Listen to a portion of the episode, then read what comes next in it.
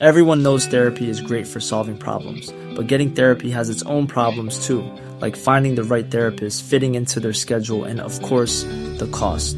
Well, BetterHelp can solve those problems. It's totally online and built around your schedule. It's surprisingly affordable too. Connect with a credentialed therapist by phone, video, or online chat, all from the comfort of your home. Visit betterhelp.com to learn more and save 10% on your first month. That's BetterHelp, H E L P. Millions of people have lost weight with personalized plans from Noom, like Evan, who can't stand salads and still lost 50 pounds. Salads, generally, for most people, are the easy button, right?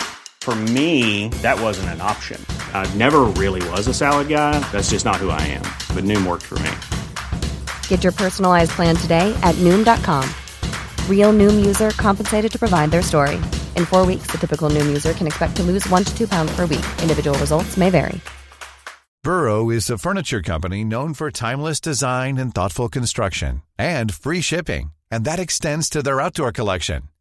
Their outdoor furniture is built to withstand the elements, featuring rust-proof stainless steel hardware, weather-ready teak, and quick-dry foam cushions. For Memorial Day, get 15% off your Burrow purchase at burrow.com slash ACAST and up to 25% off outdoor. That's up to 25% off outdoor furniture at burrow.com Welcome to Building Sustainability Podcast with me, your host, Jeffrey Hart, aka Jeffrey the Natural Builder. Every fortnight, join me as I talk to designers, builders, makers, dreamers, and doers, exploring the wide world of sustainability in the built environment by talking to wonderful people who are doing excellent things. All right, it's episode 85 with Gervase Mangwana. This is the concluding part to our three part series, uh, this time focusing on airtightness. Uh, the first part, episode 83, was talking about Gervase's retrofit and a bit of his backstory. 84 is about ventilation and how deep to retrofit. Um, it might make the most amount of sense to uh, to listen to those first, but I think you can probably plow straight into this if airtightness is the thing you want to know about. Um, so this episode was actually uh, it came from a tweet I put out uh, with my airtightness results for my tiny house. I couldn't work out if they were very good or not. Um, I was a bit confused. I was a bit felt a bit let down by the the airtightness testing outfit that I'd used. Um, and so and that's what spawned this whole conversation with Gervase was uh, was actually him reassuring me that maybe I'd I'd done a good thing, and also wanted to explain how the the different readings are, are sort of different and how they are biased against little houses like mine. So I should warn you that this episode contains live maths. I have edited out some of the the little number punching uh, bits, uh, but I've left some in, hopefully enough so that you can understand uh, what is being calculated. Um, final reminder for the pack basket competition if you become a Patreon supporter of this podcast in August, you go into the draw to win a lovely backpack. It's a hand woven backpack. Uh, it was woven by me. Uh, I think they're very charming objects. Um, hopefully, you do too. And you want to support the podcast and be in with a chance to win. Uh, this is also open to any existing Patreon supporters. If they want to increase their support, then they can be uh, in the draw too. Okay, that's it. I've recorded all these intros at the same time and I got dry mouth from all this talking. I'm back very briefly at the end. Enjoy Gervase. And be mindful that there might be a few little swears.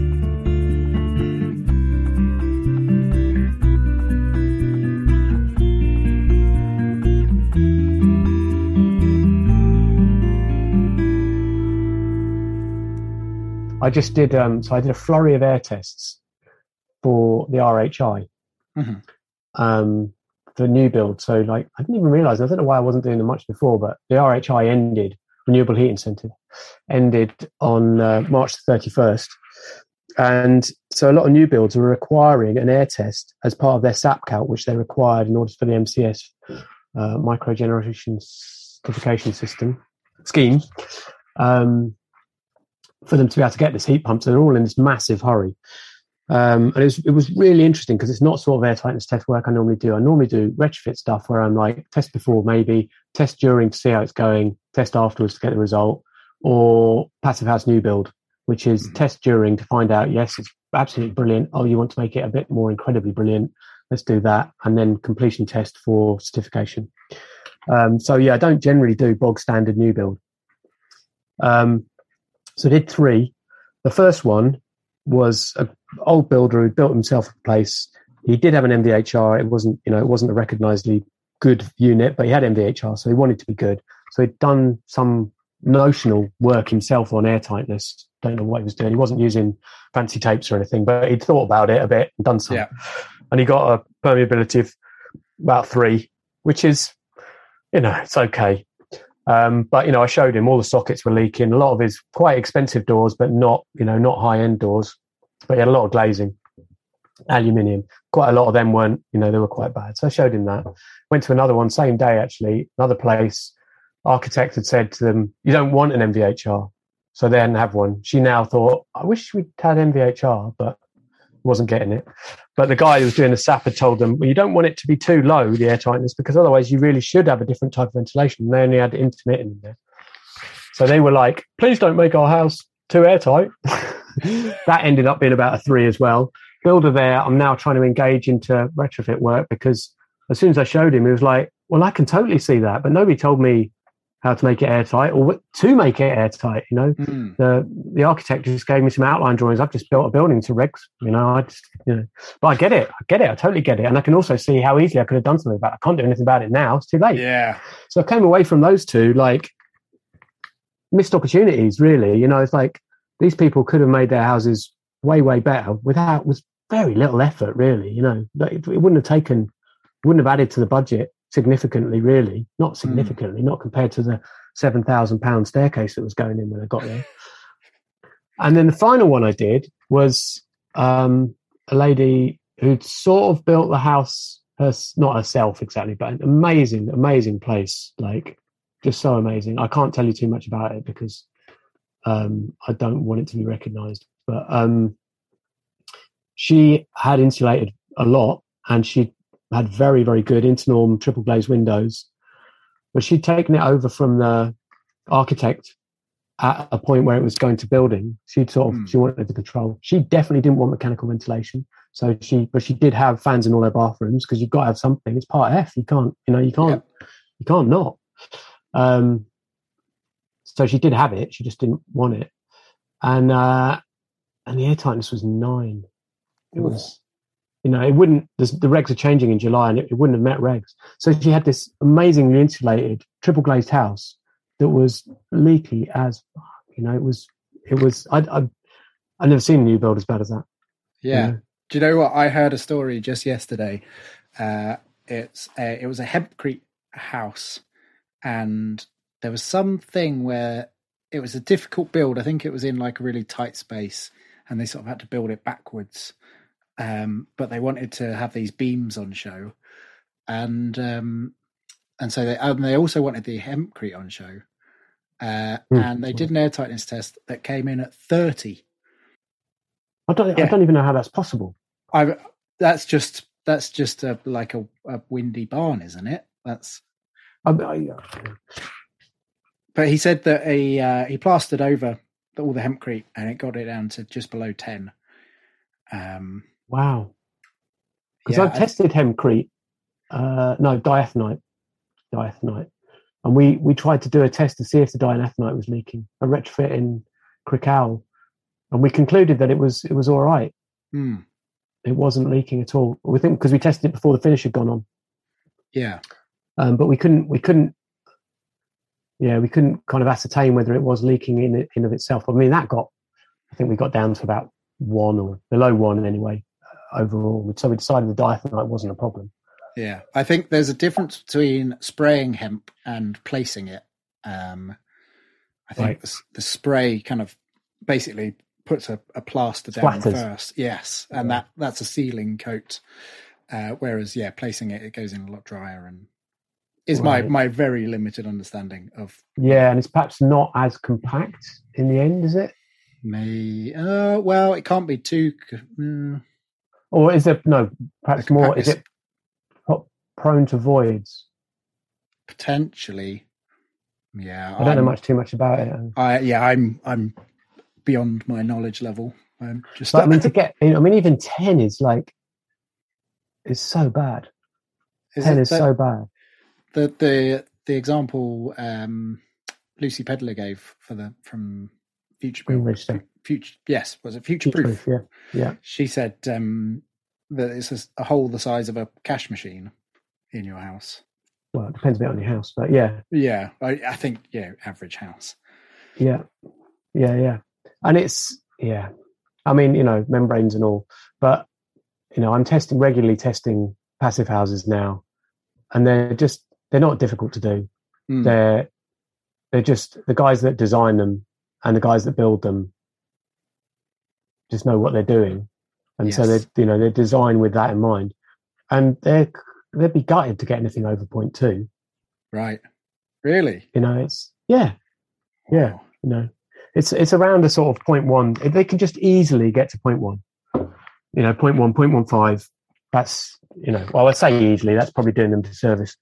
But you know, they take care over what they do, Yes. and you know, they've got a system, and they designed with the air tightness layer as a major design informing um, driver. So, Yeah. you know, it's not. It, it, it's just it's just intrinsic to the design. I think that's something I realized from my build was that, yeah, it needs to be kind of, you need to be thinking about it at all points. Um, yeah, it needs to really be like your focus. Um, Yeah. which I found particularly, well, I've, I've, you know, dropped a few balls on this build, I think, just because it's just me building it on my own. I think Yeah, there's Yeah. a huge, yeah, here are my excuses.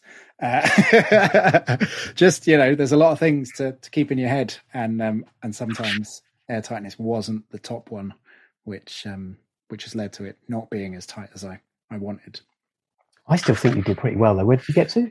Well, here's the thing, and this is sort of part of the conversation I want to have. Um, permeability, permeability, Permeability. Yeah, permeability was 0.99. you did that off your um off your internal envelope. No, that's what the they they sent me Oh, okay, right. because So they did they did it off your internal envelope. yes, but I'm not sure how well. I don't know how good 0.99 is. Um, I know certainly there was. Is it? Yeah, yeah. I mean, I found loads of leaks when I was well, not loads, like five different leaking points when we were testing it, and I've yeah, they're all fixed up now. Um, but yeah, So you so it's now better than 0.99. yes, yeah, it will be. Yeah, Yeah, I mean, so permeability versus air changes now. That's basically what we're talking about here. yeah, Um, it, it depends on the tester that you used. So permeability is the way that we do it in the regs in this country. Like sometimes I call them British regs, and then people tell me there aren't any British regs. Um, so there's the English regs. There's probably the English. There's the English regs. I think there's Welsh regs are different. Scottish regs are different. So let's say the English regs. Um, but it's it's basically ATTMA, which I'm going to be ashamed not to know the acronym of, but that's the air, t- air testing lot. Yeah. Um, that's that's the protocol, and we do it on permeability, and that is so you're pressurizing or depressurizing, and very soon pressurizing and depressurizing, um, which we have to do in passive house already, but we didn't have to do in UK regs. Um, to a difference of 50 pascals between inside and outside, 50 pascals of pressure difference between inside and outside. That's our that's our test point measure, unless you use the now accepted um, pulse testing method when it's four pascals between inside and outside. But for a blower door test, it's 50 pascals. And what that what the result gives you actually is a flow rate of air that is required to maintain that pressure difference Mhm. uh, in meters cubed per hour. And so you can then do with that what you will. And the two metrics that are most often used, although the Canadians do it slightly differently as well, um, is either you do it into the envelope of the house or you do it into the volume of the house. Mhm. And if you do it into the volume of the house, then you've got your meters cubed um, going into your meters cubed per hour. So you get one over hours, and that's air changes per hour. So it's how many times does the volume of the house change in an hour at 50 pascals, right? Uh-huh. And that's what Passive House uses. And Passive House uses a strict volume, actually. So I don't know whether they gave you that or whether it was the way that it's done. All I got was the, that those two numbers, the air, air changes and air permeability. All right. So it depends on whether, it depends on what sort of regime they're using. Um, so Passive House, the UK regs just requires the permeability. That's done off a very simple internal surface area. So the area of the walls, the area of the floor, and the area of the roof. And it like, it doesn't include things like going around chimney breasts or um, you know, or even you know maybe bays if they're sort of beyond a certain kind of size, or but Uh-huh. not into window reveals. It's just a, a simple box. You get in, you can measure the house up very easily in most cases.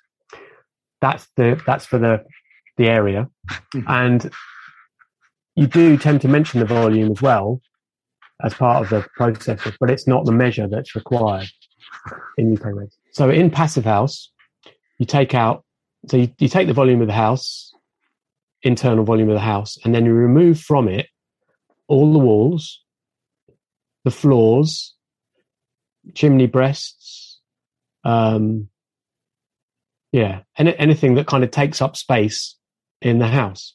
And what that does is make the volume smaller. And in making the volume smaller, it makes it harder to reach the target. Right. Yeah. Okay. It, they even actually, and I got caught out on this on my passive house training. They um, they include a false ceiling as being the limit of the house. So the question we got all got in our exam when I did it was this kind of fake false ceiling in a room, which wasn't even airtight to the to the rest of it. So there's like tiles on a on posts dropped down from a ceiling, kind of Mhm. yeah.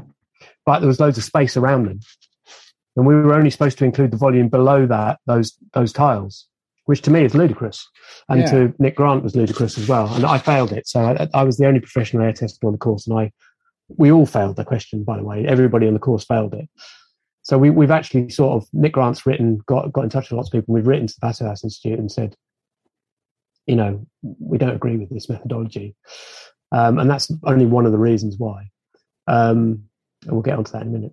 So that's that's the way the passive house does it. The smallest volume, which makes it hard.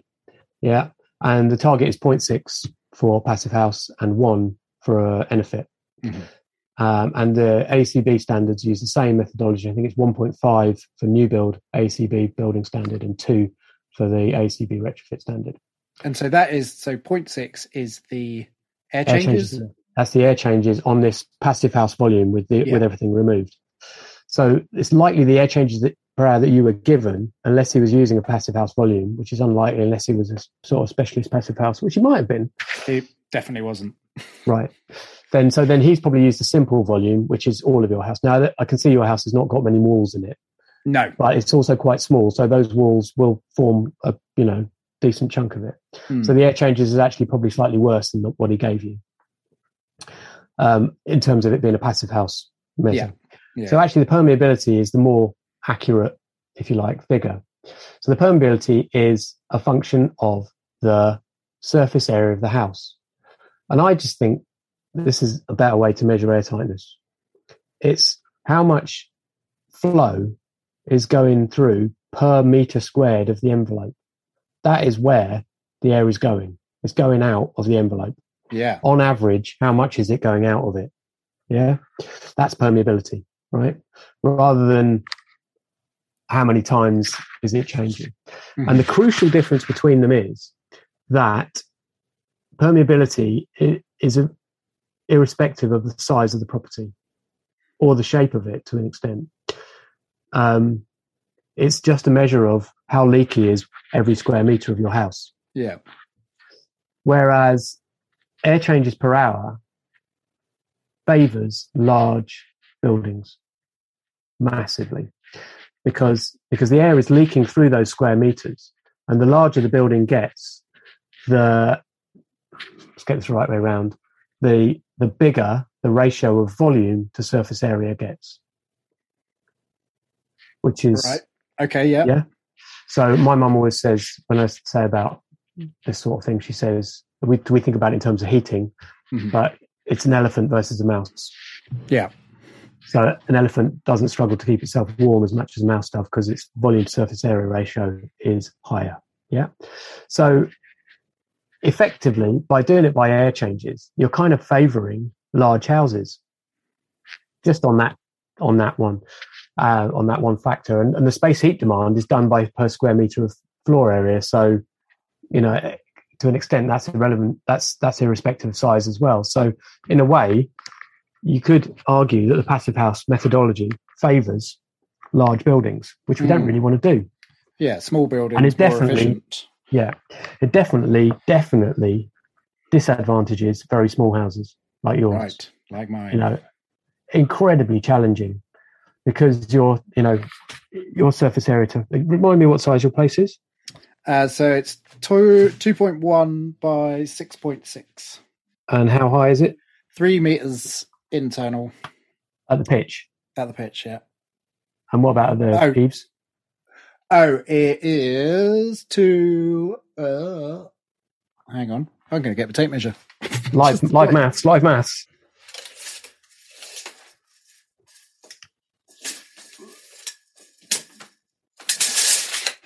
Two point two. Right, so average of that is 2.6. We're doing live maths here. 2.6. Live measuring as well. Whew. Live measuring and live That's, maths. that's Right. going to translate well to podcast audio. Yeah, brilliant. So your volume is 51.5 meters cubed.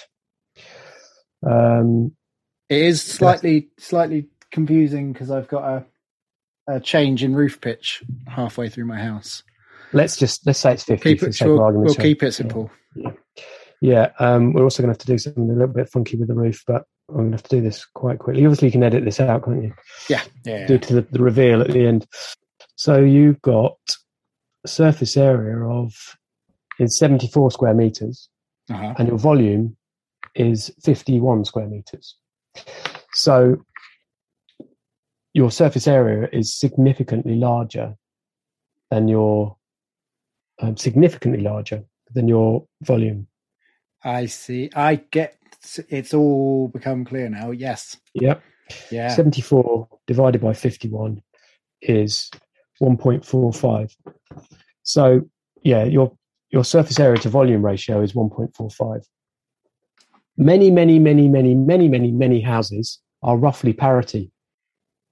Right. You know, a, a lot of them, most of them are much bigger than yours. But I regularly do this stuff, so I get both measurements. Mhm. um, in the simple case anyway, to forgetting the passive house volume for a minute. Um, so most houses are kind of more than 200 cubes big and like up to sort of 400. And unless they're very weird shape, the surface area and the volume are roughly the same. I think I'm right in saying that a six meter cube box has exactly the same because it's got six sides. Yeah. I think I think I'm right in saying that it's so six times six times six. It's two hundred and sixteen. So that would be the volume of it, hmm and then you've got six six by six squares. So that is also six by six times six.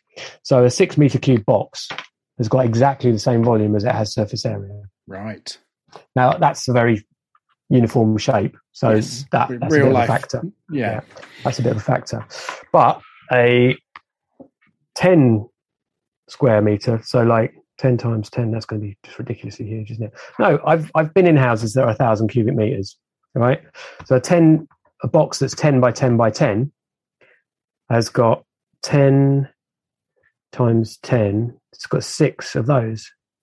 So it's got 600 square meters of wall and a thousand cubes. Okay. Yeah. So So you've gone the other direction area- there. it's gone the other direction. Yeah. So its its surface area to volume ratio is 0.6. Yeah. yeah. So when you're doing the permeability of that house, you're dividing the flow rate by 600. And when you're doing the air changes, you're dividing by 1,000. So the air change rate is much better. Yeah. Yeah. So what was the perm, what was the air changes for your place? Uh, one point eight seven. That suggests to me that he might have taken something out because we've just worked out the ratio at 1.45, and those two that should be the ratio Hmm. of between your two values. If you've got Right. 0.99 for your permeability, your simple sort of UK regs air changes should Yeah. be 1.45. Oh, I see. Yeah, yeah, of course. But because it's worse than that, that suggests that the volume was even smaller still. So you may actually have taken out, I don't know, you may have taken out the, the thing. Without seeing the numbers, it's a bit hard to say.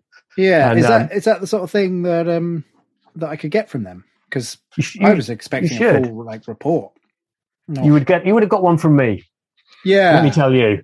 well, do you know what? This is the thing I wanted to talk about because I my previous air, cha- air ta- tightness experience is in Yeah. your house done Right. by you, yeah, and that's sort of what I thought I was going to get.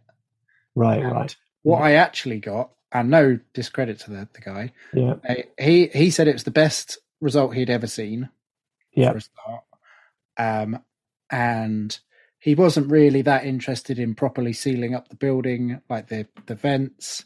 You know, his his thing was going and testing like bulk homes, uh, where they just wanted to. He wasn't. He wasn't interested in, in sealing the vents, though.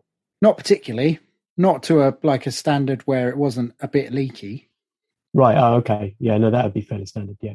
I mean, and that's because in a bog standard, large or much larger than your home, um, a bit leaky air vent's not really going to make much difference. Right, You know, it's, it's quite a big big factor in mine. yeah, exactly. Yeah. So yeah, no, you want to seal it. Yeah. I mean, I mean, you'll have seen the door as well. It's Yeah. it's not the best seal, is it? No, so I kind of get this. I know when um, so the godfather of air testing, low energy air testing in this country is um, Paul Jennings, Mhm. and um, he does Mike Whitfield's houses, and they they've got a system where there's a smaller fan, and Mike will make up a ply panel that fits that fan, and he'll put it into a window right, um, somehow. They fit it into a window opening somehow yeah, and and so that can be just properly sealed. Whereas the blower door thing itself is is is inherently quite leaky. And my understanding of this, all this kit was designed in Canada and America some time ago. It hasn't been changed. There's only two brands. There's only Yeah. two blower door systems in the world, and they're both one of them's Canadian, one of them's American. And my understanding is that they they accepted the fact that the door fan was a bit leaky in itself around the edges because Hmm. doors were. So it was like it was like, well, this is kind of like the door that's there. So you know, but you know, things have changed since then. So um, last Mm. one I did, you know, they always have a bit of my my builders have a bit of a mutter about, you know, what about the door? Um, so last time we taped we taped the door frame into the door as well right, okay, and tried to you know to try to get a bit of, rid of as much of that as possible. yeah, So yeah, I mean, you should get a report from them okay, like he'll have used a piece of software that spits out a report. You should get, you know, you should at least get the flow rate. yeah, yeah. And if you've got the flow rate, then you can do your own calcs.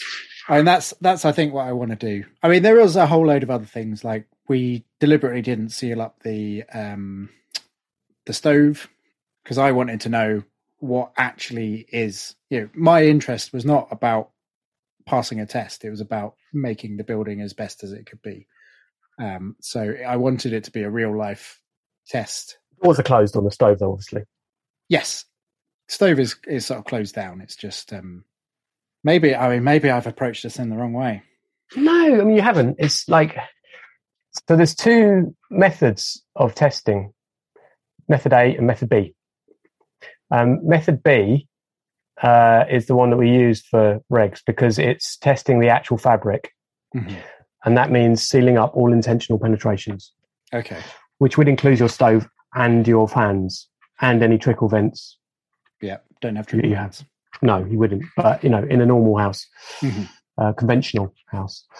Thanks for that word. I'm going to use that a lot. um, yeah.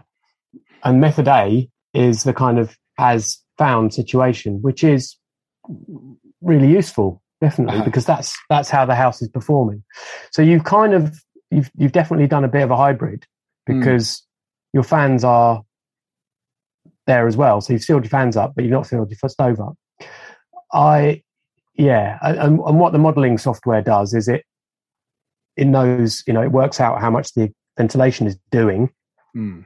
and so that's a ventilation loss. It's separate, and and then it makes assumptions about what a stove is doing. Yeah, how leaky it is. In the case of SAP, it also you know air bricks and um, and any other flues and what whatever, Mhm. um, and some stuff about kind of how high the building is, so that you know whether it's making a stack in and of itself, Okay, that kind yeah. of stuff, and how exposed it is. You know how many sides are sheltered, that kind of thing. All that kind of goes into an overall Mm. infiltration and ventilation losses. It all gets fudged together into a into a big loss, um, or or a small loss if you've done your work right. So I don't think you've done it wrong. I, um, from my point of view, you know a stove is is leaky. Um, I, I'm just interested in how well you've done the airtightness in your, Well, me too. Yeah, I suppose. Yeah, that's probably. and now you don't know. Now I don't know. No, No, Uh, it's pretty hard to seal stoves. is it? Well, Oh, it's a direct air. I mean, as you'd expect. Um, ah, it's all all grommeted in and out. oh well, in that case, don't worry about it. Oh, really? That should be fine. Yeah. Well, I mean, it's presumably should be pretty well sealed to the room then. Uh, well, yeah. I mean, I would have thought so. I'm not. It's sort of a bit out of my knowledge. And you, and you, yeah. See, if I'd been there, we would have been finding out. I know. I should have got to do my. Uh, well, yeah, I'm not sure if I could have come down to. it. I, I do have a kind of, um, lovely as it would have been to come to X. Well, I don't know. Yeah. Mm. Um, I'll bear it in mind if I'm ever down that way, because yeah, when I've got the fan on board. it's- Yeah, well, it's I mean, it's fun to be- do more. Yeah.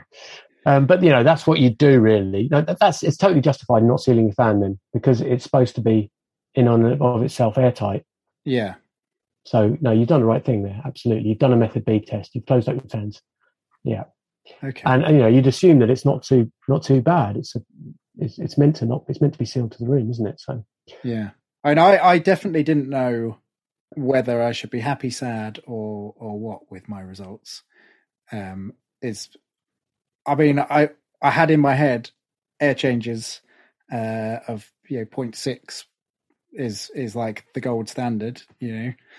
Um, so on one hand, I was pretty miffed to to be fairly far from that, but also, you know, now understanding that that's maybe not the most most applicable or fairest Well, way to test my house. fair, fair. That is that is absolutely right. It's just not fair. Mm, Like you're you're like the 0.6 target, which is pretty arbitrary anyway. Let's face it. Um, is is very hard to achieve in a very small home. mm, You know, it's much, much harder to do it than in a normal sized home. So that 0.6 was chosen not with 50 cubes of air in mind, not Yeah. in the slightest. You know, it was in with, with places at least four, five, six times bigger than that in mind. So, you know, don't, I think to achieve an air permeability of 0.99, mm. um, let's call that one. No, we can call it 0.99. Let's call it 0.99. It'll make you feel Sub better. sub one. Sub I think. one, yeah. Well, and this is the thing is like you identified significant leaks yeah. and you sealed them. hmm Yeah. So, you know, you're definitely sub one on the permeability, aren't you? Um, and like I say, for normal buildings, there's a kind of parity. Yeah. So you can kind Yeah. of think of it, you know, if it was a normal building, you'd be about the same for air changes an hour. The only reason it's not is because you're in a very small building. Yeah.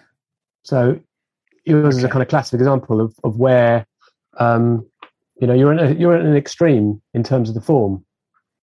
Um, and I had this conversation with somebody about about um, uh, Sylvan's trailer. It's, Yeah. You know, you, you're kind of up against it with the heat loss as well, and yet the heat loss itself is actually very small because Mm. it's very small. So you know, you don't need to kind of get too worked up about it. And actually, you know, how how are you going to heat it if it's you know, you're going to find a heater that's small enough you. I mean, you must have a very small wood burning stove, don't you? I have small wood burner. It's well, it's four kilowatt, uh, which is. I mean, I've just run it for a very short amount of time, Right. and yeah. it it's very easy to go too hot. Uh, Yeah, I'm sure. yeah, Yeah. And then it's kind of like the canal boats, and I'm suddenly opening all the windows. Yeah. It's log, is it? Presumably. Yes, yeah, yeah. Yeah. It's not modulatable. That's the problem, isn't it? Really, you can't. You just get what you get, Yes. and you've got almost no thermal mass. So Basically, well, yeah. I mean, I have. I went for wood fiber insulation because I wanted a bit of thermal mass. yeah. Yeah, and then I've got cork, cork on the walls, which Oh right. Yeah. Has a Yeah. little bit of mass. You know, it's not. Yeah. It's not anywhere near like a you know like your house or Yeah. what I'm used to. It's like slapping in a, a big earth floor. There's none of that. No. And I was considering doing a little kind of brick, brick or cob surround on my stove just to be Yeah. a, bit of a, bit of a heat store. Yeah, that'd be a nice idea, wouldn't it? Hmm. Yeah. I mean, some of them come with, don't they? There are some. So, where did you get your direct air? Who's your direct air stove? That is a Saltfire. Salt fire Yeah, it's the Saltfire Scout. scout. Okay. And it's More the, like- the reason that one is because it's got it's only 100 mil to combustibles on the back. Um, so it's got a real it's sort of Oh, designed see, for, right. for very Yeah, small yeah. spaces. Okay. Right. With Bernie stuff nearby. Yeah, exactly.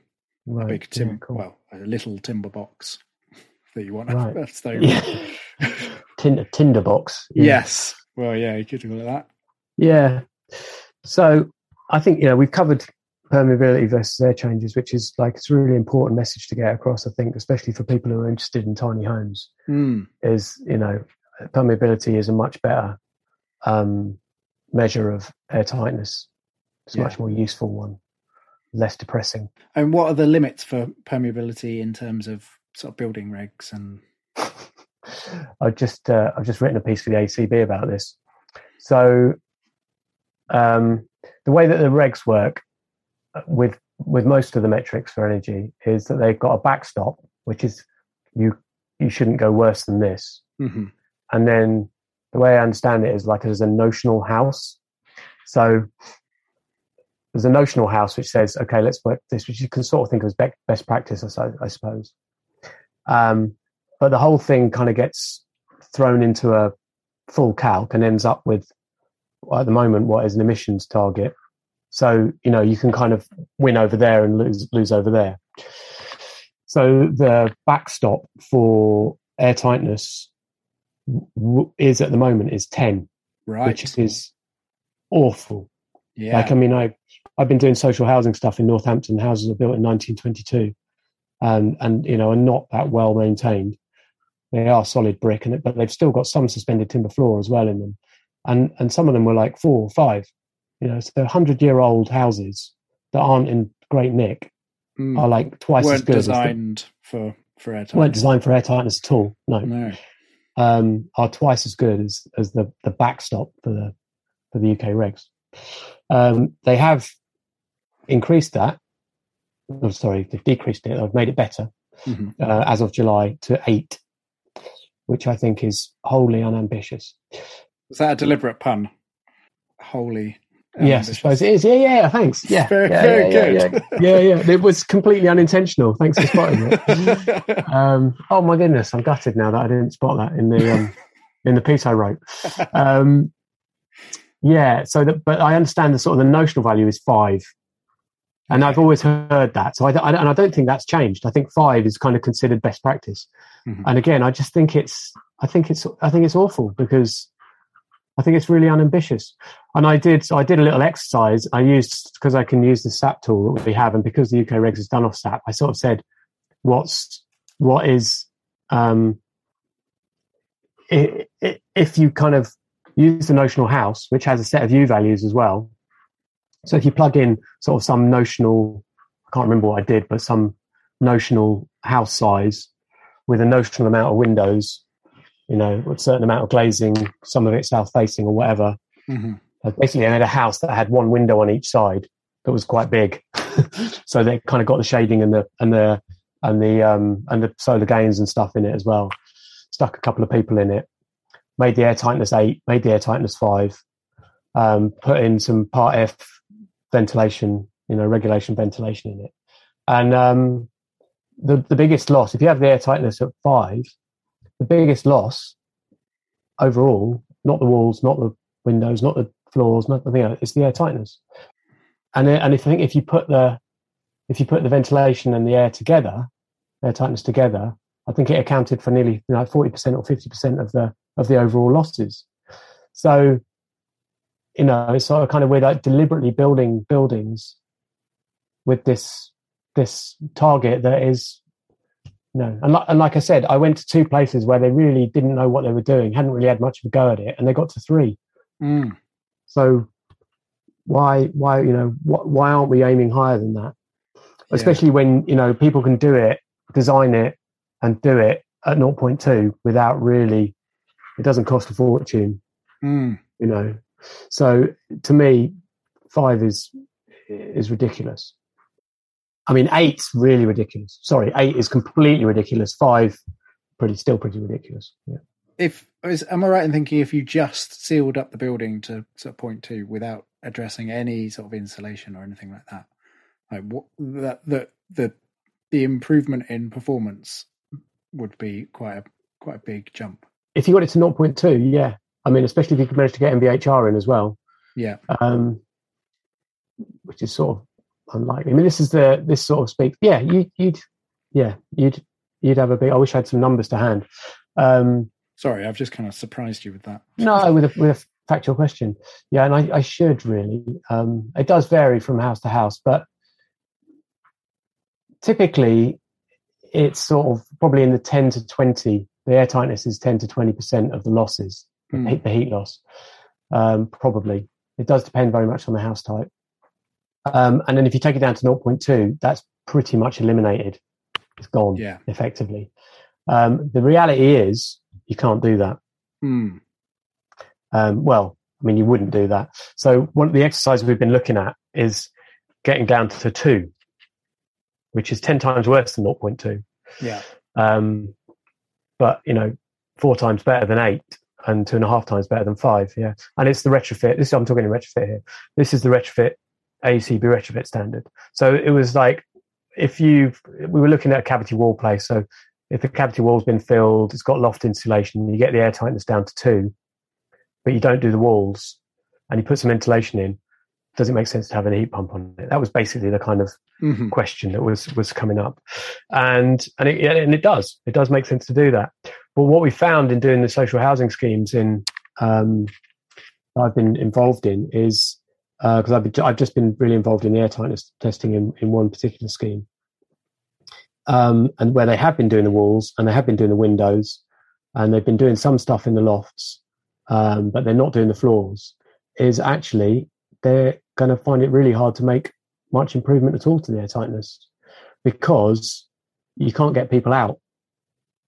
So they're still living in these houses in their Oh, get them out as in to do the work. yeah. Yeah. So so doing significant air tightness work really does you need to kind of get into the nitty nitty gritty. You can do some draft proofing work, you know, but you've kind of got you've kind of got to do quite a lot of work to to get down to two even to get down to 0.2 you know you you have to if you're starting from scratch or you've gone back to the skin like i Mm. did here so this place i got to 0.3 i retrofit i got to 0.3 That's which is great. it's amazing. It's absolutely amazing. But you know it was thought about and you know designed in and it was completely stripped out. It was totally and utterly gutted. It was a Mm. you know it was a carcass for a long time. And and at that point it's you know it, there are some challenges still but but you can see what they are so you can deal with them. If you can't see what they are you're you're always kind of chasing around chasing shadows and you know like the big ones in houses are between the floors so you know you've got joists going into pockets in walls usually those walls haven't got any kind of plaster on them between the floors um, and if it's into a cavity, you know, it's, you, you don't know where's it coming from. You know, where, where What to- do you do in those scenarios? well, you have to have the floors. You have to you have to cut out a bit of the floor and get something down between. That's the, Right. the only way. Because you you know you could argue let's okay let's seal the floor above and seal the floor below, but you're still then letting wind pass backwards mm. and forwards across the house. You know, you're kind of having a cool floor in the middle of your house. It's probably still a bit better, but it is a bit better, but it's still not, you know, it's still not, you know, and, and the air tightness result would actually be look better, but you'd still have a cold slab of floor potentially in a windy day in an yeah. exposed site on a cold day between. It's kind of just floors. like having a an un, uninsulated wall, isn't it? Just in. Yeah, yeah, yeah. It's sort of it's the thermal bypass straight through the middle of your house. Yeah. yeah. Um, yeah, and the same with suspended timber floors. It's very hard to to deal with them. Although at least then you can try and deal with the top deck. So you, you know if you're not if you don't want to have exposed floorboards, you can, you know, go to town on that and go to town on the edges. But you mm-hmm. can't really do that without all the stuff coming out. And in social housing, they, they, there's not really a stomach for getting tenants to do that or, you know, taking people out of their community for significant periods of time or rehousing them, which is on the stock owner, you know, on the housing associations to, to deal with. So we're starting to accept that five might be the most realistic target for that. And, and then you start to realize that, well, actually, you are going to have to do some more to the fabric in order to get them down. And social housing is the area where we feel probably we should be making the biggest attempt to reduce demand because those are the people who are least able to pay for the bills. Mm. Whereas all the, you know, able to pay market, you know, that you can kind of accept that they should get on a heat pump because they probably use more energy anyway because they probably heat a bit longer apart from the very conscientious ones um, and they can probably afford the bills more. So you know, let's let's get them on a heat pump for the least possible, but let's do a bit more to the social housing. I'm not sure if this is Scotland, but my understanding was that if you get beyond three permeability of three, then that's the point you have to have mechanical ventilation. Is that? I should know this, shouldn't I? Um, if you want to look it up, and, I, uh, I, I think I think it's I think it's not that. I think it's that beyond three, you have to have continuous.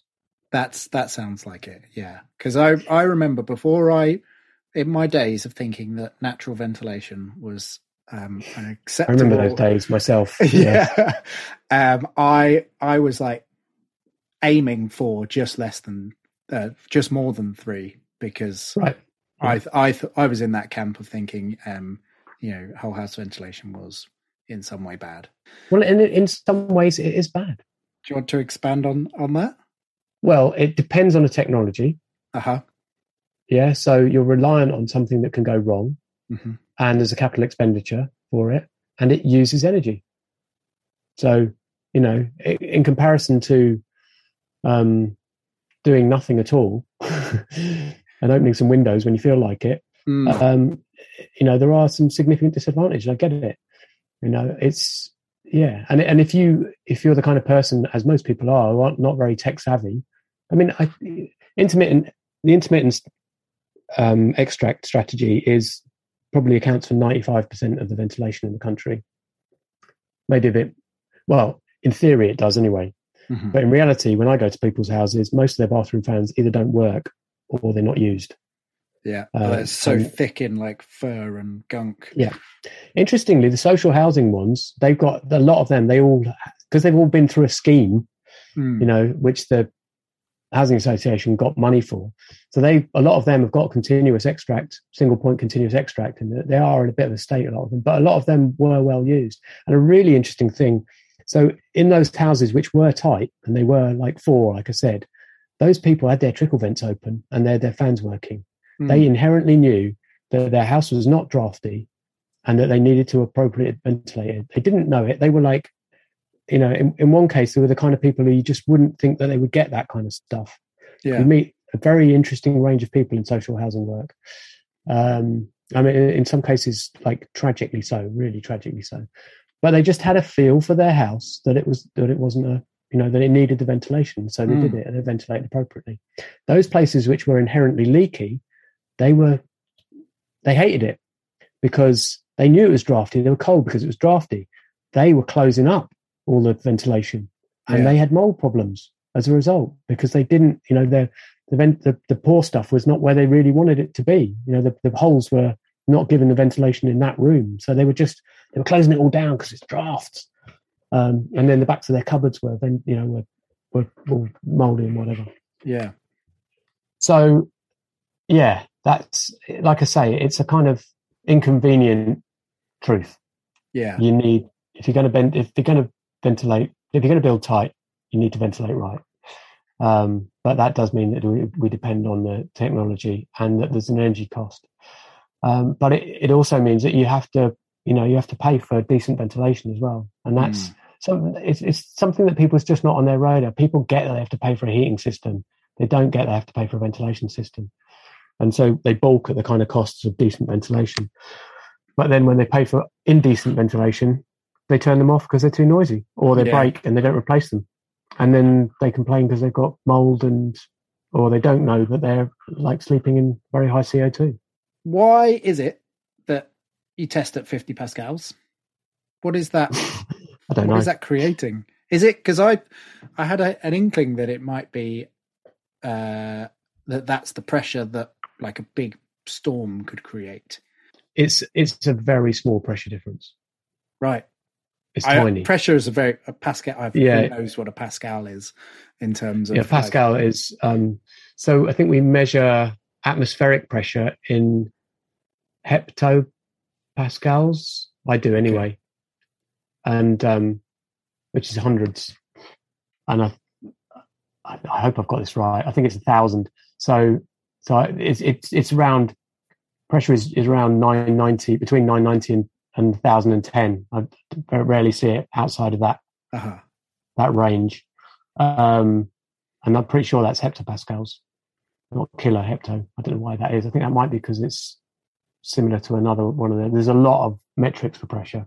You've got millimeters of high, of mercury, yeah. which is you know kind of old school, and then you've got bar, and then you've got psi, pounds per square inch. Yeah. So I think heptopascals is, is the same as one of those, and I forget which one it is. Um, but yeah, so atmospheric pressure is then 100,000 pascals. Right. So, oh, 50, so 50 is really 50 pascals is is is a tiny pressure difference. Yeah. So it's just a pressure difference that you're getting. And, and it's, why and it's a set it? in stone, you know. Well, it well it is for blower door testing, and mm. I think probably the reason for it is is um, although it's a tiny difference, um, so we we're required not to go above. I should know all this stuff really well. I think it's eighty. Well, no, we, we get a bit of a red flag on software. It's eighty. I think you know really don't want to go over hundred because you can start blowing things. Like you know, start breaking the tape. Well, more no, more like things in things in houses that that you don't want to break, like um, uh, I'm trying to think of an example. Can't think of an example. The sort of stuff that's meant to stay tight doesn't stay tight, doesn't stay tight anymore yeah. at, that, at that kind of level. Um, and then if you get really low, atmospheric conditions start to play a much bigger part. So when you do a test, and your your guy will have done this probably, hopefully, um, a proper regs test, you actually don't do it just at 50. You do it at a range. You start at kind of 75, and then you work down through a whole load of, re- of them. Okay. he was adjusting a little yeah. Fair so you do a minimum of eight, and they've got yeah. to have a certain spacing, and it has to go through 50. And then that gives you a graph, and the graph is sort of normalized. And so the point where that crosses 50, that is the at 50 choice. Yeah. Whereas I, what, quite a lot of the time when I'm not doing a certified test, I use a cruise method where my fan can kind of maintain 50. And so it fluctuates and tries to constantly to maintain it. And then I run it for like 10 or 15 minutes and it averages mm-hmm. it all out and so I get I get an answer that's close. And it's a lot easier to do, and it means you can run around finding where all the mistakes are and, and do yes. that. Um, so I, I, suspect that the reason is that it's nicely in the middle of the range between not being too badly affected by atmospheric conditions and not causing a problem. Got you. Because I did when I after I'd fixed some of the the leaks, um, I put both of my fans on my MVHRs onto extract and yeah. I was thinking, am I going to break things by doing this? I I imagine the pressure that they could create uh, isn't going to be big enough. But it, certainly, I could still feel a little a little gap that I then closed up. And right, quite yeah. quite useful for. So you put them onto boost. Yes, exactly. Boost. Yeah, yeah. So I mean, I can tell you what. So your permeability was one, and uh, 0.99 so, actually. sub one. Yeah, your point was sub one. So that's and your internal surface area is seventy four.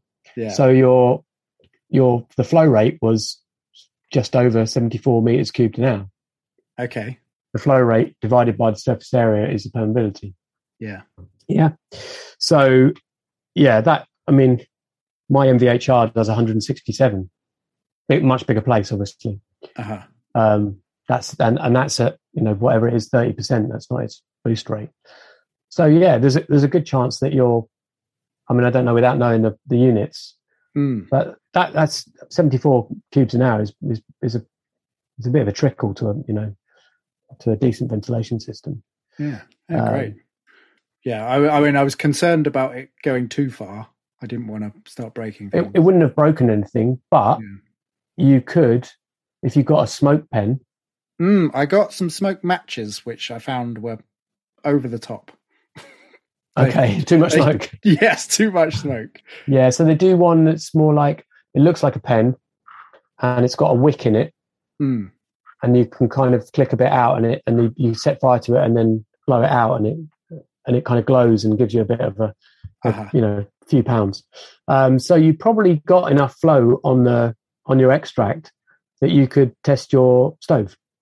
Ah, yes. Um, it it's better doing it the other. Oh, can you? You can't boost the supply, can you? Uh, yeah, yes. Yeah, I can set my units to when they go on boost, they can either go extract or supply. Right. So you want to pressurize it because you'll see the smoke. It's a bit easier to see the smoke it- disappearing into the crack than it is. Yeah, I mean, you can still sort of see it getting blown by the, the air coming into the room, yeah, but yeah, it, it's sort of nicer to see that there's the smoke. Oh, it's it's, it's going. yes, You know, so it's going through the crack. yeah. So you know, get yourself a little smoke pen. Put your fans on supply boost, uh, their max, and then um, and there's you know have a go around, see if you can find anywhere that's that's leaking. Great. So I was surprised that the Veluxes, my single Yeah. single Velux, there was a leak coming from the actual window itself, and I was pretty miffed at that. I thought, uh, I would be too. and is that like, Is it, are they made by Velux? yeah? Yeah, it's Fakro, isn't it? Fakro, Fakro, Fakro, Fakro. What does that mean? Sorry, I don't know what that means. Fakro's the they're the kind of go-to um, manufacturer. Oh, as in like the ones I should have got. So basically, yeah. okay, fair enough. That's um, well, you know, lessons learnt. Uh, Yeah, yeah, yeah. It's it's probably not a major deal. yeah. I as that well, I've only done a winter so far, and I, you know, I'm very um. We'll be back after a quick break. Hey there, I'm Mick from the Mick and Pat Show. That's right, and I'm Pat. Looking for a podcast that's like catching up with old friends? Well, you're in luck. We're here to bring you weekly doses of lifestyle commentary, discuss culture and politics, and top it off with the occasional beer and film reviews. But it's not just about us, we're a community. Our listeners are our kin, and we let you all have a say in what we discuss. So saddle up and join the conversation at the Mick and Pat Show. You can check out our website or find us wherever you get your podcasts.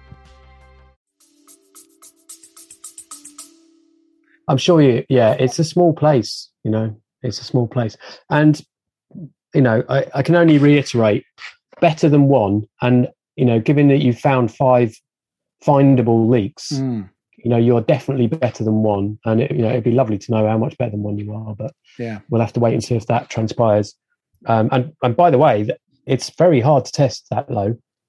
What do you mean? Um, what? Why is it? well, well, because you've got to get a fan that's only delivering less than 74 meters cubed an hour. right. And you saw the size of the fan that guy was using, right? Yeah. So, yeah, it gets the, the lower the, the slower the flan's going, flan, the, so, the slower the fan's going. Again, the more susceptible it is to kind of atmospheric changes. You know, they kind of get more challenging. So, yeah, I'm going to get myself a smaller fan. And he, he'd have been putting rings. Did he have a yellow and a red one, or did he have a black and black? He had two different rings. He tried tried different ones. Yeah, I mean that was my first question because I'd seen I think Nick Grant mentioned somewhere on Twitter like, you know, people laughed at me for having my small fan, Yeah, uh, and so that was my first question to my air tester was, you know, this is a very small house. are you going to be able to do Can it? you can you do it? And he was like, yeah, no problem. Uh, let me get my uh, get my manual out. So I've got a um, Got a- that. it's like It's a um, hand. so it um for for testing you use the software and all this stuff, but it has actually got a thing that it, it shows you what the it actually doesn't do it on flow rate. It's not measuring a flow rate. Uh-huh. Um, it's measuring the pressure in the fan. That's why they're poking that little thing outside. Uh, that's yeah, that's so that's the reference. So it's ref, it's reference because it's a pressure difference. Hmm. So um, the 50 inside and outside, so you've got one pressure inside, and so it's actually you're doing two pressures, two pressure differentials. It's a manometer, which a manometer it, measures pressure difference. Um, so it's it's two channels. So one is measuring the difference between inside and outside, and you know it's trying to get that to 50 or whatever it is you're trying to get it to. And the other one is the difference between the fan and outside. And um, oh, sorry, no, the fan and inside if you're depressurizing the fan and outside. But anyway, it's the Mhm. fan against the reference, and and then the fan is calibrated against that pressure. So it's been to a lab, and they know how much air it's delivering at that pressure with that given ring. So mine's got a whole bunch of rings. I've got five rings on mine, and it's got I have mine calibrated to the two extra very very tiny rings. It's just like got a little hole in the middle of it where you have to do something a bit funky and extra. Um, and then in here, it's got a um, in my manual, it's got a thing that shows me what um, what what air it's delivering for that um, for that pressure. Uh, unfortunately, in cubic feet a minute because it's American, so you have to kind of convert, which is slightly slightly annoying. But um, yeah, I I would have been able to do it. Yeah, you would be able to do it on D or E, but would you be able to do it on on the? Most people don't calibrate those rings because they never ever get in a situation where they'd ever need them. Ring C, yeah, nowhere near. Yeah, so there's absolutely nowhere near, wait, nowhere you'd get anywhere near it. 89 is the lowest, 89 times 1.7. One of those useless numbers I know. Well, it's not it's useless to most people, but converting from cubic feet a minute to meters cube an hour is 1.7. So yeah, on a on a sort of normal rig, the the lowest flow I could get to would be 151 right. cubes an hour, and so that would have been you know there's no way I'd been double, double what? yeah at was 50 and i'd have had to have got below 50 anyway to be able to do a sort of proper test so i you know i like i said i'd be using the the, the extra rings i expect that's what he was using but there's a good chance that his machine isn't calibrated for that because i very much doubt he's ever had those rings calibrated with his Right. fan because um yeah i mean not that that's likely to make a huge difference but it might make some difference of course it might make some some difference in in in either direction but um Hmm. but it is a struggle for doing for doing small buildings and very very tight buildings. So I'm going to get Yeah. I'm going to get another fan. that They do a what they call a duct blaster, so it's for doing ducting systems, um, and they do some extra rings for that as well because it actually kind of delivers the same air as as this one because it's for very big Uh-huh. ventilation systems. But they actually do some more more restrictive rings for it, so you can get it down a bit lower Ah. for doing like these stupidly tight buildings. I've got a workshop that's 30 square meters and I actually haven't retested it, but I tested it while before I'd taped the floor, I think. And I think I had uh, my, my son, who was six at the time, um, did some of the air ta- did some of the taping. Uh, I got him into taping, and, he- and he helped me do the air test. So we're going to retest it now that now that it's finished. Um, and I, you know, I struggled a bit with that. And I think I think I got it to about a similar. I, I figured if I could get it to one, I'd be happy. So I Mhm. think you know, I think you should be really happy with one. I think you should be really Good. Yeah. Sub one. Yeah. Sub one. Yeah, yeah. Why do you pressurize and depressurize? You mentioned earlier. That, Yeah. So some holes, some leaks have different characteristics. And the, the most classic example I can give you is um, a loft hatch. So if- Okay. Yep. if you pressurize, depending on the way the loft hatch closes, actually, but most conventional loft hatches, um, they sit down on, they use gravity basically, don't they? And they're not Ah, right. clamped.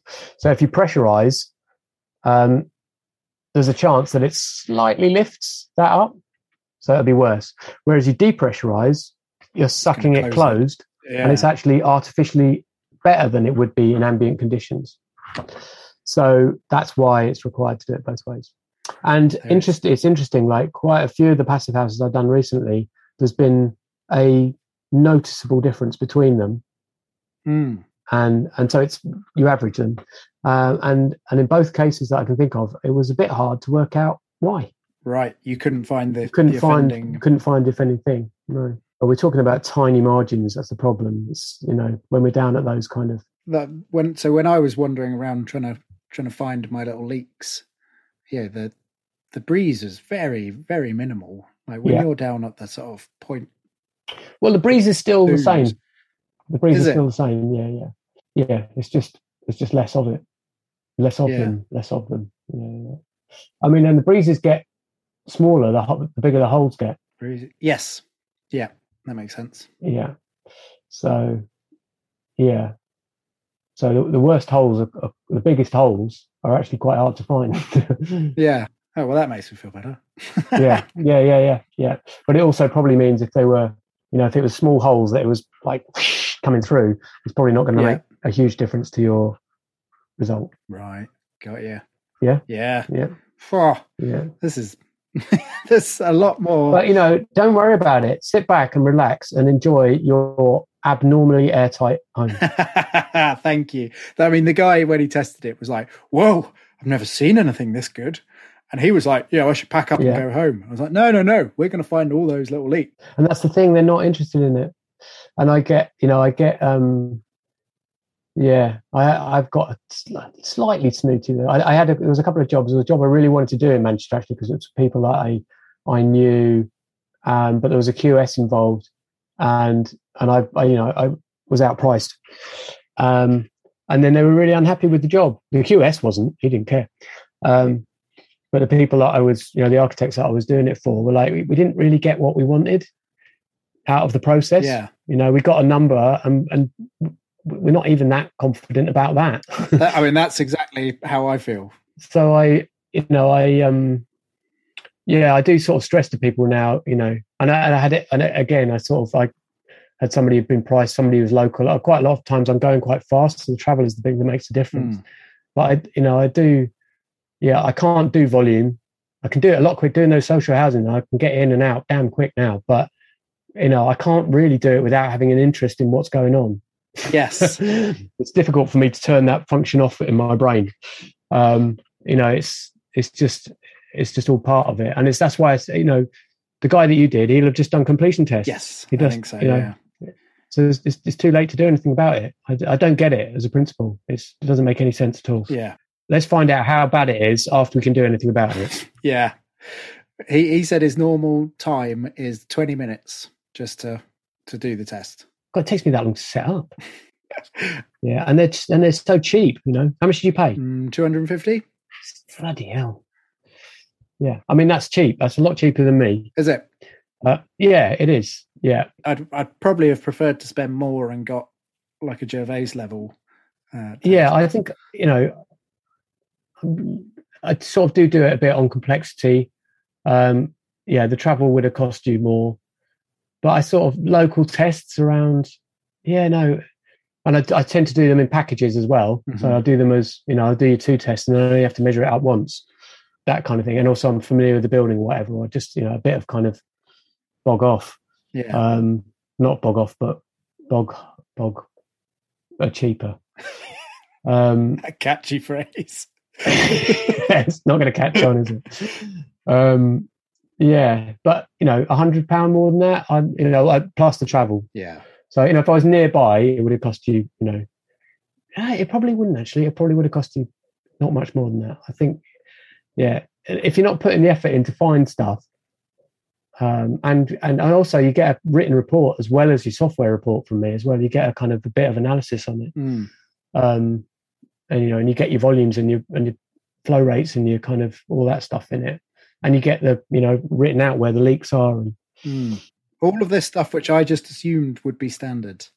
So it was, Yeah. a, it was a, a good learning uh, opportunity for me. That yeah, well, it, it, yeah, I suppose. Yeah, no, it's assuming. So often you don't know to ask the questions. no, You know, you don't find out what the questions are until afterwards. you? Yes. So exactly. yeah, yeah, But now we can Yeah. pass all that knowledge on to the the listeners. yeah, yeah, absolutely, absolutely. Yeah. yeah. I, the other thing that I found quite alarming was that there was a couple of places that I could have chosen that offered a uh, a no pass no fee guarantee on their uh, their air tightness testing, which just seemed like well, it just seemed like you're setting up to to like fudge the test. Yeah, and it's it's that sort of different mentality. You and I want to make the best buildings possible, and other people want to you know, Yeah. do the least amount to get through the regular. Yeah, it's just a tick. It's a tick to say it's you know. I mean, this. I yeah, I could talk about this stuff endlessly. Up until the regs change coming about now, it wasn't required to test every building. It's going to be required now to test every new build. Sorry, every new build and bizarrely extension. I don't know how the hell they're proposing that's going to work, but um, extensions are supposed to be air tested too. Right. What would you seal off the rest of the building? Yeah, so like loads of extensions don't have a seal off, do they? No. You know, they're kind of open plan. Let's have an open plan extension to our kitchen. You know, How you go- I don't know. I don't know what how it's going to work. But um, so on developments, there was this kind of equation like every type there had to be two or half, which was ever the least, something like that. Done. So every end terrace that was the same, you had to have two of them done. Every terrace, and every one of the rest of those that wasn't tested got their in their SAP count got put in for two points worse. So you know if the if the house was the one they tested was three, Mhm. then all the others are going at five. Okay. Yeah, and the idea was that the testers were supposed to choose the house at random. But in reality, my understanding is, and I'm don't, I've never operated in this world, but my understanding was that what happened quite a lot of the time was they'd turn up, and the developer would say, "Well, that's that's the one that's ready." Yeah. So you know, They were led to choose the, reality- the one the one building that they could. yeah, which they'd gone, you know, which they could have gone to town on. Mm. So in reality, you really don't know what the others were like. They could be literally anything, you know, probably not thirty, but um because I think you'd have to work really hard to get Yeah. a house, normal house to an air tightness of thirty. I think the worst I've seen is a flat that was twenty-two. Wow. Um, yeah, that was social housing as well. Um, yeah, and I, I think it was because the suspended timber floor. So it was a middle mid-floor flat, Mm. and the suspended timber floor. I think they must have had some problems. But I went outside, and there was like, all, it was on a little outrigger, so it was a tiny little thing, and all the way round the interfloor void, there was just like tens of air bricks round around the outside. Right. So there was just it was it was basically just a massive hole into the into the floor space, and it was very small. So yeah, um, yeah, that does sound a bit alarming. No pass, no fee, but I think that sort of stuff's going to change. So is it changing July? Yeah, and pulse testing is coming in now, so that's a totally different way of doing it. Some it's a kind of ultrasonic, I think, Okay. and it's done at four. Is it pulse? I don't know. I don't know enough about it actually, but there's two things that I don't like about it. Um, one is that there's three things. The first one is it's not what I do, so. yeah. and the other two are I, I what I gather is it's, it's a bit difficult to compare. Mhm. So that that instead of being 50 pascals, it's four pascals. It's a bit. Apparently, there's algorithms that have been developed so that you can kind of say, okay, what would it be at 50 then? But that's still a work in progress, as I understand, and they're kind of changing those algorithms um, as we speak. Still, you know, they're going to go through it as a learning, even though it's been accepted as a Yeah. you know, it can be a regs test now. But the other one is that you can't use it as a diagnostic. Right. It Yeah. doesn't. It doesn't give you that at all. Um, so, in order to do your diagnostic, you don't need a result for your diagnostics, and that's why Nick made his fan the way he did it. Mhm. And I think Mike Whitfield's got a fan, and um, and I know, know a couple of other people are going, getting a fan just just to depressurize the house, pressurize the house, and go around and sort of find stuff. You know. Yeah. Um, it's nice to have the number because otherwise you don't really know what you found and what you've made it better to. So, so yeah, it, to me, every house should be tested not once but twice, um, because it, by the time it comes to a completion test, it's too late to do anything about it. Mm-hmm. And I wish I'd said that in that piece now. The problem is, that's expensive. The testing twice. Yeah, was you know it's already expensive testing every single building once. Testing twice adds more costs. You know, developers are always like, I mean, we're just talking about the scale stuff here. It doesn't matter for one-off buildings. They, You know, but for scale builders, they're like, what more? And it's difficult to sequence it as well because you know you've got to have the air. T- in order to test it, it's you know, what you're testing is the air tightness layer. Mm. We've seen on this social housing stuff. I've gone up to do four or five, and they're supposed to have got X, Y, and Z done. You know, the windows are supposed to be in, whatever. You know, it's supposed to be done, and you've got to get five of them done so that you can do them all at once. Otherwise, you're backwards and forwards, and you know. But because you want to be able to do something about it, you can't have done the next stuff that covers it up. So it is difficult, but you know, if we want good performing houses, we haven't even touched on how you know the, the problem of it's not just about the energy loss. Um, leak air leaks into buildings. Let's let's moist air into mm. insulated. You know, you've got condensation risk, structural. You know, especially in timber frame. You know, so it's not just about it's not just about energy. I'm Sandra, and I'm just the professional your small business was looking for. But you didn't hire me because you didn't use LinkedIn jobs. LinkedIn has professionals you can't find anywhere else, including those who aren't actively looking for a new job but might be open to the perfect role, like me. In a given month, over 70% of LinkedIn users don't visit other leading job sites. So if you're not looking on LinkedIn, you'll miss out on great candidates like Sandra. Start hiring professionals like a professional. Post your free job on linkedin.com/people today. Everyone knows therapy is great for solving problems, but getting therapy has its own problems too, like finding the right therapist, fitting into their schedule, and of course, the cost. Well, BetterHelp can solve those problems. It's totally online and built around your schedule. It's surprisingly affordable too. Connect with a credentialed therapist by phone, video, or online chat, all from the comfort of your home. Visit betterhelp.com to learn more and save 10% on your first month. That's BetterHelp, H E L P.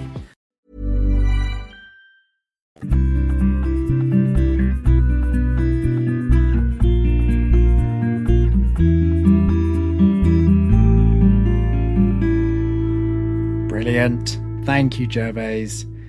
Uh, that is three monster episodes. Uh, so much information. So pleased uh, that we could get you on and uh, and chat through this stuff.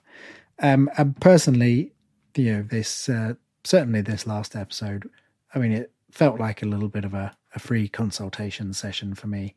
Um, so thank you very much for that. One of the perks of being a podcast host, I guess. Um, a reminder that I am taking a little break um, from the podcast, from oh, just the life in general. I'm going to go on a big bike ride. And uh, yes, so there'll be a little delay before the next episode. Um, reminder again that there's the pack basket competition. Uh, get yourself into the draw for one of those if you become a Patreon supporter in August of 2022. And if you have a chance, share this episode, share the podcast, say nice things, and let's see if we can get more people learning how to build sustainably. Um, that is it.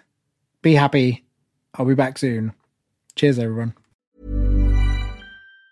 Even on a budget, quality is non negotiable. That's why Quince is the place to score high end essentials at 50 to 80% less than similar brands. Get your hands on buttery soft cashmere sweaters from just 60 bucks, Italian leather jackets, and so much more. And the best part about Quince, they exclusively partner with factories committed to safe, ethical, and responsible manufacturing. Elevate your style without the elevated price tag with Quince. Go to quince.com slash upgrade for free shipping and 365-day returns. Hi, I'm Daniel, founder of PrettyLitter. Did you know cats tend to hide symptoms of sickness and pain? I learned this the hard way after losing my cat, Gingy. So I created PrettyLitter, a health monitoring litter that helps detect early signs of illness by changing colors, saving you money and potentially your cat's life. PrettyLitter is veterinarian developed, and it's the easiest way to keep tabs on your fur baby's health right at home. Go to prettylitter.com and use code ACAST for 20% off your first order and a free cat toy. Terms and conditions apply. See site for details. Planning for your next trip? Elevate your travel style with Quince. Quince has all the jet setting essentials you'll want for your next getaway, like European linen, premium luggage options, buttery soft Italian leather bags, and so much more. And is all priced at 50 to 80% less than similar brands. Plus, Quince only works with factories that use safe and ethical manufacturing practices. Pack your bags with high-quality essentials you'll be wearing for vacations to come with Quince. Go to quince.com slash pack for free shipping and 365-day returns.